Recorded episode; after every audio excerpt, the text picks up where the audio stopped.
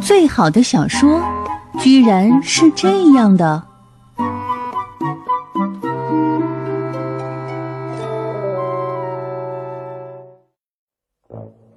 今天给大家带来的是 Heller 的第二十二条军规。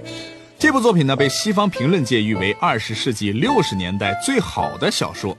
你们没有听错，确实是最好的小说，没有之一。人家话都说的那么绝了，你不去拜读一下，怎么能对得起你自己好奇的小心脏呢？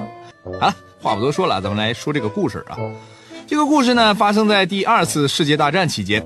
美国的第二十七号空军在意大利的皮亚诺萨岛上呢，过着疯狂的生活。他们疯疯癫癫，惶惶不可终日。他们贪生怕死，动不动就装病，赖在医院里不出去。好端端的，为什么要装病呢？原因只有一个，他们根本不想执行飞行任务。那么，为什么不想执行飞行任务呢？因为他们有一个变态的 boss，卡斯卡特上校。这个丧心病狂的上校呢，为了圆自己的将军梦，根本不顾下属的死活，一次次的增加飞行任务。这么一来呢，士兵的归家之日变得遥遥无期。而且这位变态的大 boss 还给他们量身定制了一条军规，这也就是传说中的第二十二条军规。这条谜一样的军规以谜一样的怪力纠缠着他们。这条军规没有明确的条文，它根本就不存在，但又无处不在。任你怎么反抗，都无法挣脱他布下的天罗地网。军队里的每一个人都在讨论他。当他们一有什么反动的迹象，上级必定用第二十二条军规来胁迫他们。说到这儿啊，如果你把这部作品理解成下级员工与变态 boss 的对抗史的话呢，那就大错特错了啊！虽然呢，男主尤索林以自己的叛逆行为为弟兄们发出了罢工的最强音，但这也不能说明作者的真正用意。像所有的黑色幽默小说一样，荒诞、矛盾、混乱是小说的最大特点。作者海勒用他滑稽搞笑的文笔，在嬉笑怒骂之间淋漓尽致地展现了这个世界的荒诞、个人的痛苦以及社会对个人的残酷压迫。在这个荒诞的世界里，善恶颠倒，美丑异味，小人就是英雄，精英就是败类。好了，高调的话说完了，下面说点接地气的话吧。也许你听了上面的介绍呢，很想把这本小说找来读一读。朋友，我劝你最好先举起你的右手，放在你的左胸口，确定一下你是不是拥有一颗强大的心脏，因为你分分钟就会被作者混乱的结构、混乱的语言以及混乱的情节所逼疯。反正我读的时候呢，是四肢无力、头脑发麻、恶心干呕啊。读完之后呢，还是同样的症状。但是当你耐心读完，你会发现，你说它混乱，简直就是低估它，它本就是乱的一塌糊涂。可是读完回去再看看啊，哎，那还没有蛮有趣儿的啊。这个时候手脚不酸了，头也不麻了，精神也倍儿爽了。但是如果你希望我按照通俗小说的套路呢，按照故事情节的发展，绘声绘色的说完故事的开端、发展、高潮、结尾，是不可能的。啊，因为这样的话呢，我会吐血而死的。而且人家作者也说了，我试图避开小说的传统结构。第二十二条军规不是一部没有形式的小说，但是我在建构这部小说的结构时，力求使它看起来毫无结构可言。所以，如果你觉得乱，那就对了，说明你已经入戏了。这部小说一共有四十二章，涉及六十多个大大小小的人物，其中呢三十七章是以人物名称命名的，但它不是一部以人物故事为中心的小说。在六十多个人物当中呢，只有男主尤索林的故事呢是贯穿始终，伴随其他人物的故事片段，每一章都把一个人物推向疯狂或者死亡。到作品最后呢，尤索林的战友已经所剩无几了。然而，就连男主的故事啊，也是支离破碎。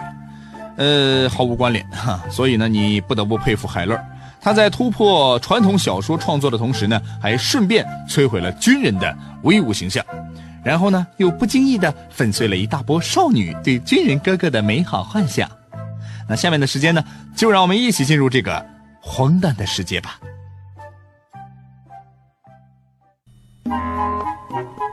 诡异的第二十二条军规。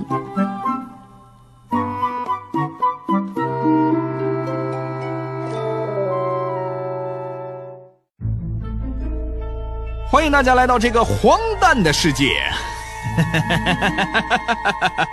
这里没有乔妹，没有终极欧巴，更没有高卡的撩妹技能和高尚的爱国情怀。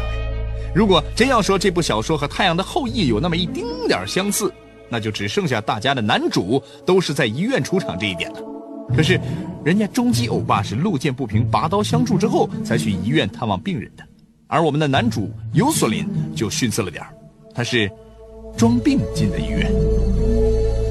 按理说，大战在即，作为一名军人呢，不是应该要英勇奋战、保家卫国吗？要是每个人都像他一样躲进医院当缩头乌龟，你叫那些手无寸铁的人民群众怎么办？尤索林可管不了那么多，他自己小命都难保啊，哪里有空管别人的生死？尤索林其实是一名轰炸手，任务呢是完成上级安排的轰炸任务。开飞机扔炸弹不是一件很酷炫的事吗？嘿嘿，说的倒是轻巧，大哥，当时可是在二战期间呢，你以为是玩地下城与勇士吗？那可是真枪实弹呐。所以说，每次的飞行任务对于尤索林来说呢，都是一场巨大的灾难，一不留神，小命哒嘎巴就没了。因此呢，他也不求什么凯旋而归，登上人生巅峰，迎娶白富美，只求老天爷保佑，不要命丧黄泉啊！除了怕死以外呢，尤索林还整天去纠缠丹尼卡医生，要求医生证明自己是一个疯子。尤索林问：“我是疯子吗？”医生回答：“是。”尤索林就很开心，说：“啊。”那你能不能让我停止飞行，把我送回家去？医生淡定地说：“当然可以，这是我的职责。不过有一条军规规定，我不能让任何一个疯子飞行。”尤索林又说：“我确实是疯了，那你可以制止我飞行吗？”医生说：“不可以。凡是想要停止飞行的人，必须本人向我提出申请。”尤索林急了：“哎呀，我现在不就是提出申请吗？”医生就回答说。啊！一旦你提出申请，那就证明你没有疯。第二十二条军规明确规定，凡是怕死不想参加战斗，都是头脑理性活动的结果。你疯了，我可以让你不去飞行，只要你提出申请即可。然而，你一旦提出申请，那就证明你不是疯子，就必须去执行飞行任务。假如你要再去执行飞行任务，那你一定是疯了。如果你不再去，那你就没有疯，又必须去执行任务。听完这个对话，你是不是要炸了呀？这个第二十二条军规到底是什么鬼啊？说白了就是啊，疯子可以停止飞行，但前提条件是提出申请。可是，一旦你提出申请了，说明你还能正常思考，就不是疯子。或者形象点说，就是你老板要求你不你们不许熬夜，又命令你们通宵加班，不然就扣你工资，炒你鱿鱼。如果你不幸遇到这种老板，分分钟感觉身体被掏空。除此之外呢，第二十二条军规还说，飞行员飞满。上级规定的次数就能回国，但他又说你必须绝对服从命令，要不就不准回国。因此，上级可以不断给飞行员增加飞行次数，而你又不能违抗，如此反复，永无休止。这里的人都不能好好说话。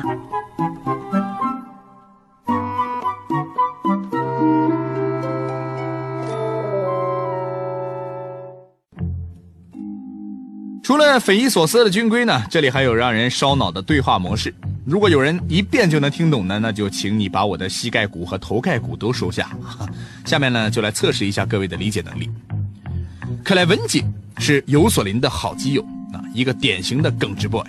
在一次阅兵典礼上呢，谢斯科普夫中尉呢鼓励在场的士兵们啊，勇敢地向他提出意见，还拍着胸脯承诺不会怪罪任何一个提出意见的人。于是。单纯的克莱文姐不听尤索林的劝告，公然指出了切斯克普夫中尉的错误。如你所料啊，第二天克莱文姐就被几个壮丁拖去军事法庭审问了。在场的有三个人，包括军事法庭庭长梅特卡夫少校和谢斯克普夫中尉。军事法庭庭长呢是一个留着两大撇粗胡须的上校，对着克莱文姐大喝一声：“再过六十天，你就要和意大利人作战了！你以为这是闹着玩的吗？”克莱文姐回答：“啊，不是长官。”上校又大喝一声：“不要打断我的话！”克莱文姐只好说：“啊，是长官。”这个时候呢，梅特卡夫少校插了一句嘴：“说话时必须先叫一声长官。”克莱文姐又只好回答：“啊，是长官。”梅特卡夫少校的冷冷的问：“不是刚叫你不要插嘴吗？”克莱文杰辩驳说：“哦，可我明并没有插嘴呀，长官。”没想到，梅特卡夫少校却说：“是的，你没有插嘴，可是你也没有叫长官。”然后转身命令速记员把这条罪状给他加上。长官说话时，他没有插嘴，也没有对他们说“长官”。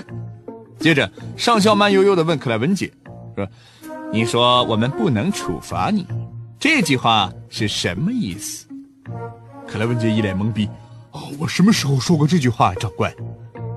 上校可不管他，命令道：“我现在问你，你必须回答。”啊，是上官，我不是已经回答了吗？把你带到这儿来是为了你提问题，我来回答吗？啊，不是的，长官，你为什么被我们带到这儿来？啊，为了让我回答问题。听力测试到此结束，请问你们听懂了吗？听不懂是正常的，因为听懂的人估计已经疯了。温馨提醒：小说中大部分的对话都是以这种模式进行的。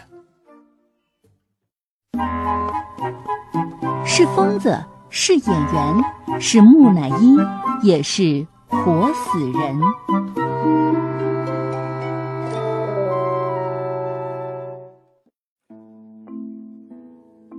既然小说那么荒诞，我们在演绎这部小说的时候就不能按照常理来出牌了。既然这部小说作品呢被外国人啊评为最好的小说，那你们干脆就让我过一把评委的瘾，给这部作品颁颁奖吧。经过千万只脑细胞的激烈讨论，七个奖项终于出炉。想知道它们分别是什么吗？那就接着听下去吧。第一个奖项是最佳编剧奖，这个奖项呢，当然非作者海勒莫属了。如果不是他的创作，我们怎么会拥有如此痛苦和快乐的阅读体验呢？而且，作者成功的以其东拉西扯、胡搅蛮缠、诡异相悖的语言，为我们建构了一个荒诞又真实的世界。外国人呢，把这部作品誉为六十年代的史诗，描写疯狂世界的典范。除此之外，评论界的大咖们还说它完美的体现了黑色幽默，把握了时代的魅力，表现了时代的特征。一时间，这部作品不仅成为出版商的香饽饽，还成为六七十年代的美国青年，尤其是大学生的必读作品。而书中的第二十二条军规也成为了无法摆脱的困境的代名词，进入了美国的日常语言。第二个奖项是最佳疯子奖，获此殊荣的是我们的男主尤索林，他不是疯子，却胜似疯子啊！为什么这么说呢？他每次出行任务都不求业绩，只求保命啊！此外呢，他行为怪诞不羁，为了逃避飞行任务，他使尽浑身解数装病混进医院。队友斯诺登死后呢，他的行为更加离谱，他居然赤身裸体的接受升职。出于无聊，他检查信件的时候任意签上华盛顿·欧文或者随军牧师的名字。如果说以上种种行为都无法凸显疯子的特征，那么接下来要讲的这一点就很明显了。他觉得全世界的人都想弄死他，皮亚诺萨岛上的人、酒吧的招待、公车的售票员，还有那些跟他厮混的妓女们，他们都巴不得他死掉。除此之外，他觉得全世界的疾病也都想害死他，啊，感冒、风寒、疟疾、癌症、肺炎，他觉得自己随时都可能会挂掉。反正呢。他跟鲁迅先生笔下的狂人呢是有的一拼了，都是患了严重的被害妄想症。在他眼里呢，每一个人都是第二十二条军规的共谋者、制定者。他也因此成为老板眼中最难搞的员工。老板呢觉得他难搞，就想拉他入伙，他也差点掉进了那个充满诱惑的陷阱。好在呀，他识破了老板们的诡计，成功从岛上逃离了。接下来要颁发的第三个奖项呢是最佳演技奖。你觉得谁能够获此殊荣呢？好吧，获奖者叫奥尔，他是尤索林的好基友。你别看他的样子萌蠢萌蠢的啊，呃，其实呢，他是一个典型的心机 boy 啊。他之所以能够在众人之中脱颖而出，是因为他的演技实在是太高了。他的伪装技术呢，分分钟秒杀了名家三兄弟。他每天无聊的咀嚼着海棠果，一边含一颗，目的呢，就是让自己有一对饱满的脸蛋。其次呢，他每天都乐此不疲地倒腾各种从军用品，修理帐篷里的炉子啦、坏了的电扇啦等等。修完以后呢，又将寝室的电器拆了又修，修了又拆。啊，他也时不时地翻看地图，而且他总是让妓女敲他的头。别人问他为什么，他就给他一个迷之微笑，什么都不说。更奇怪的是，每次执行任务，他的轰炸机呢都会被敌军击落。反正啊，谁跟他组团作战，呃，谁就倒霉。按理说呢，发生这样的事情呢，他应该很沮丧才是啊。但是这个家伙呢，每次都乐呵呵的处理事发现场，甚至还不慌不忙的找东西吃，不慌不忙的带着大家回到军事练习岛。但事情呢，也总会出现例外。啊，在一次出行任务之时呢，他又坠机了。但这一次他再也没有回来。当所有人都以为他命丧大海的时候，你猜怎么着？他居然逃往瑞典了。所以奥尔先前看似愚蠢的行为，都是为了逃跑做的铺垫啊！哎，还真的应了那句啊：“人生如戏，全靠演技呀。”奥尔不就是一个活生生的例子吗？第四个奖项呢是颁给一个路人甲的啊。虽然呢他在这部小说里全程没有讲过一句话，但他的戏份呢足以和主角相媲美，因为他的存在使这部小说更具有荒诞色彩。他获得是什么奖呢？最淡定病人奖。如果现在的病人能向他学习，或许医患关系也就不会那么紧张了。这位病人是大战当中的一个伤员。啊！一天夜里呢，他被人神不知鬼不觉的就搬进了尤索林住的病房，没有人知道他的面目是怎样的，因为他全身都被绷带和石膏缠绕着啊，成为了一个活生生的木乃伊。但是医生和护士呢，还是每天照常给他量体温。你说奇怪不奇怪啊？而且这个病人的输液瓶子和他装排泄物的瓶子是互相互对流的，这意味着他每天输入的养分呢，就是他的排泄物。哎呀，大家不妨脑补一下那个画面啊！两个瓶子的液体一进一出，他居然没有丝毫反应。这么淡定的病人，你见过吗？要是换了今天啊，那主治医生，我估计分分钟就躺地上了。哈哈。病人都获奖了，怎么能少得了医生呢？大家还记得这个开头的时候啊，跟大家说啊，这个跟尤索林讲话的那位丹尼卡医生，对，就是他啊，获得我们最无辜医生奖。他无辜呢，可不是因为被患者劈伤或者砍伤啊，他是被老板给阴了。说起这位医生呢，也是怪可怜的。人家原本呢是一名职业医生，是吧？战争爆发之后呢，莫名其妙的被一支军队就捉来这里，除了跟变态的上级打交道，他还要应付各种各样的疯子。他心里呢其实也很同情尤索林这帮人啊，但是在第二十二条军规面前呢，作为一个医生，他也无能为力啊。因为上头动不动就要说把他扔到太平洋基地去，战事是日渐吃紧啊。丹尼卡医生也是人呐，他怎么也要为自己打算一下，对吧？所以，为了得到飞行补助呢，他就托人找关系，把自己的名字编入了一个机组。可是没想到飞机失事啊，这个机组上的所有驾驶员都遇难了。荒谬的是，压根没上飞机的丹尼卡医生也被宣判为死人。人们一边哀悼他，一边小心翼翼地避免同他说话。而且，主管军事通知他，在上级没有对他的遗体安排做出决定之前，他不能再露面。无奈之下，他只能写信给妻子，证明自己还活着。他的妻子起初是相信的。但是得到体恤金之后，也就不相信丈夫在阵亡之后写的信了。于是，他就这样莫名其妙地成为了一个活死人，像只生病的老鼠，只能在阴影中上蹿下跳。好了，前五个奖项呢已经颁发完毕了，不要着急，休息一下，休息一下。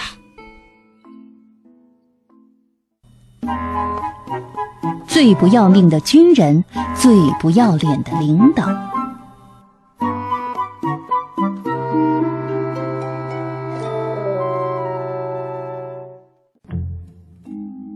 各位听众，现在进行的是颁奖典礼的下半场。下面呢，我们来颁发第六个奖项啊。刚才呢，不是有提到有一个机组的驾驶员遇难了吧？这个飞机的驾驶员呢，正是尤索林的一个飞行搭档，他叫麦克沃特，他斩获了最不要命的飞行员奖。呃，这个小子和其他装病的疯子还不一样啊，他对飞行呢是真热爱啊，但他是另一种意义上的疯子，他胆大包天。经常低空飞行啊，既喜欢开着飞机掠过尤索林的帐篷，看着尤索林吓得半死不活的样子。有时候呢，还喜欢让飞机掠过白色的沙滩，贴着沙滩上游泳的男人的头皮，听他们发出疯狂的怒吼声。啊，有句话说得好啊，你喜欢有一个度，是不是？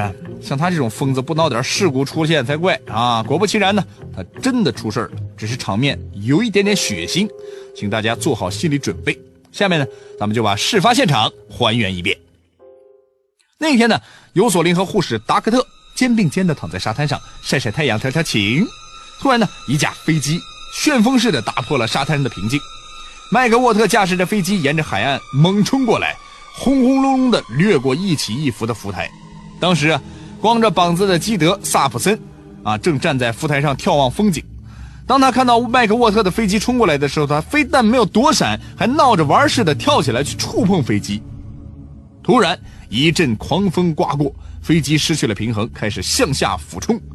这个时候，恐怖的事情发生了，咔嚓一下啊，基德被一个螺旋桨切成了两半基德那两条灰白的瘦腿支撑着血淋淋的臀部，在浮台上立了一小会儿，然后啪嗒一声掉在了水里。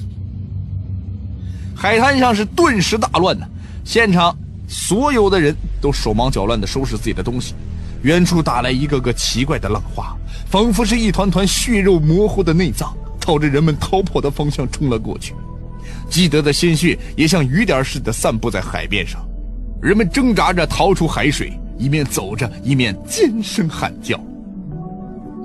后来才知道，当时麦克沃特呢正带着两个新驾驶员在搞训练飞行，知道自己闯祸了。麦克沃特驾驶着那架嗡嗡作响的飞机，缓慢而稳当的螺旋上升。远远地飞过水面，折向南方，越过黄褐色的山脚，又在机场上空盘旋了一圈，接着往北飞去。不久，他就升到了五千英尺以上的高空。在两个训练员跳伞之后，麦克沃特开着飞机直接撞向了大山。事发现场讲完了，气氛有点沉闷啊，但是奖呢还是得颁下去啊。接下来呢，这个奖呢就叫他最变态老板奖吧。获奖的是谁呢？卡斯卡特上校吧，是吧？在基德和麦卡沃特死后呢，卡斯卡特上校呢，居然把规定的飞行任务提高到六十五次。最初的最初，根据司令部规定呢，完成二十五次战斗飞行的人就有权申请回国，当然呢，必须得到长官批准。为了圆自己的将军梦，这位卡斯卡特上校紧紧地抓住这条规定的尾巴，必须得到长官批准这一点，一次次给下属增加飞行次数。从最初的二十五次到三十二次、四十次、五十次、六十次、六十五次，甚至八十次，无论下属飞满多少，这位变态的上校都会将这个次数继续加量。摊上这么变态的 boss，员工们不发疯才怪呢。因此呢，他的下属不是装疯就是卖傻，除了尤索林和奥尔呢，没有人能逃出他的魔爪。说他是最变态的 boss，一点也不过分。啊，不过仅仅是一个变态呢，也是成不了什么气候的。小说里面的布莱克上尉、科恩中校、谢斯科普夫将军、佩克姆和德里德尔将军等人呢，都是他的同伙。为了满足自己的私欲呢，无所是不用其极呀。那条威力无比的第二十二条军规，就是他们团伙的杰作。有人说呢，这些人映射了美国六十年代卑鄙龌龊的官僚阶级。其实我想说的是，他们的卑鄙龌龊又何止是在六十年代的？好了。颁奖典礼就到此结束了。虽然呢，这个第二十二条军规呢是有点难懂了，但是好的东西呢都是需要时间去消化的吧。希望对这部作品感兴趣的朋友呢，可以亲自去看一下海勒笔下的荒诞世界。看完以后呢，你也许会发现啊，生活中到处都有二十二条军规的影子，又或者说你发现自己正是这条军规的受害者或者施暴者。最后，希望在座的各位都能够多留个心眼儿，好好警惕生活中的第二十二条军规。借此也希望各位领导、各位老板、各位家长不要把这条军规视为法宝，不然你会把自己的下属、员工、孩子推向一个死胡同。毕竟又要马儿跑，又要马儿不吃草，同样是不现实的。好了，今天就跟大家分享到这里吧，我们下期再见吧。本节目由路上读书授权喜马拉雅 FM 独家播出。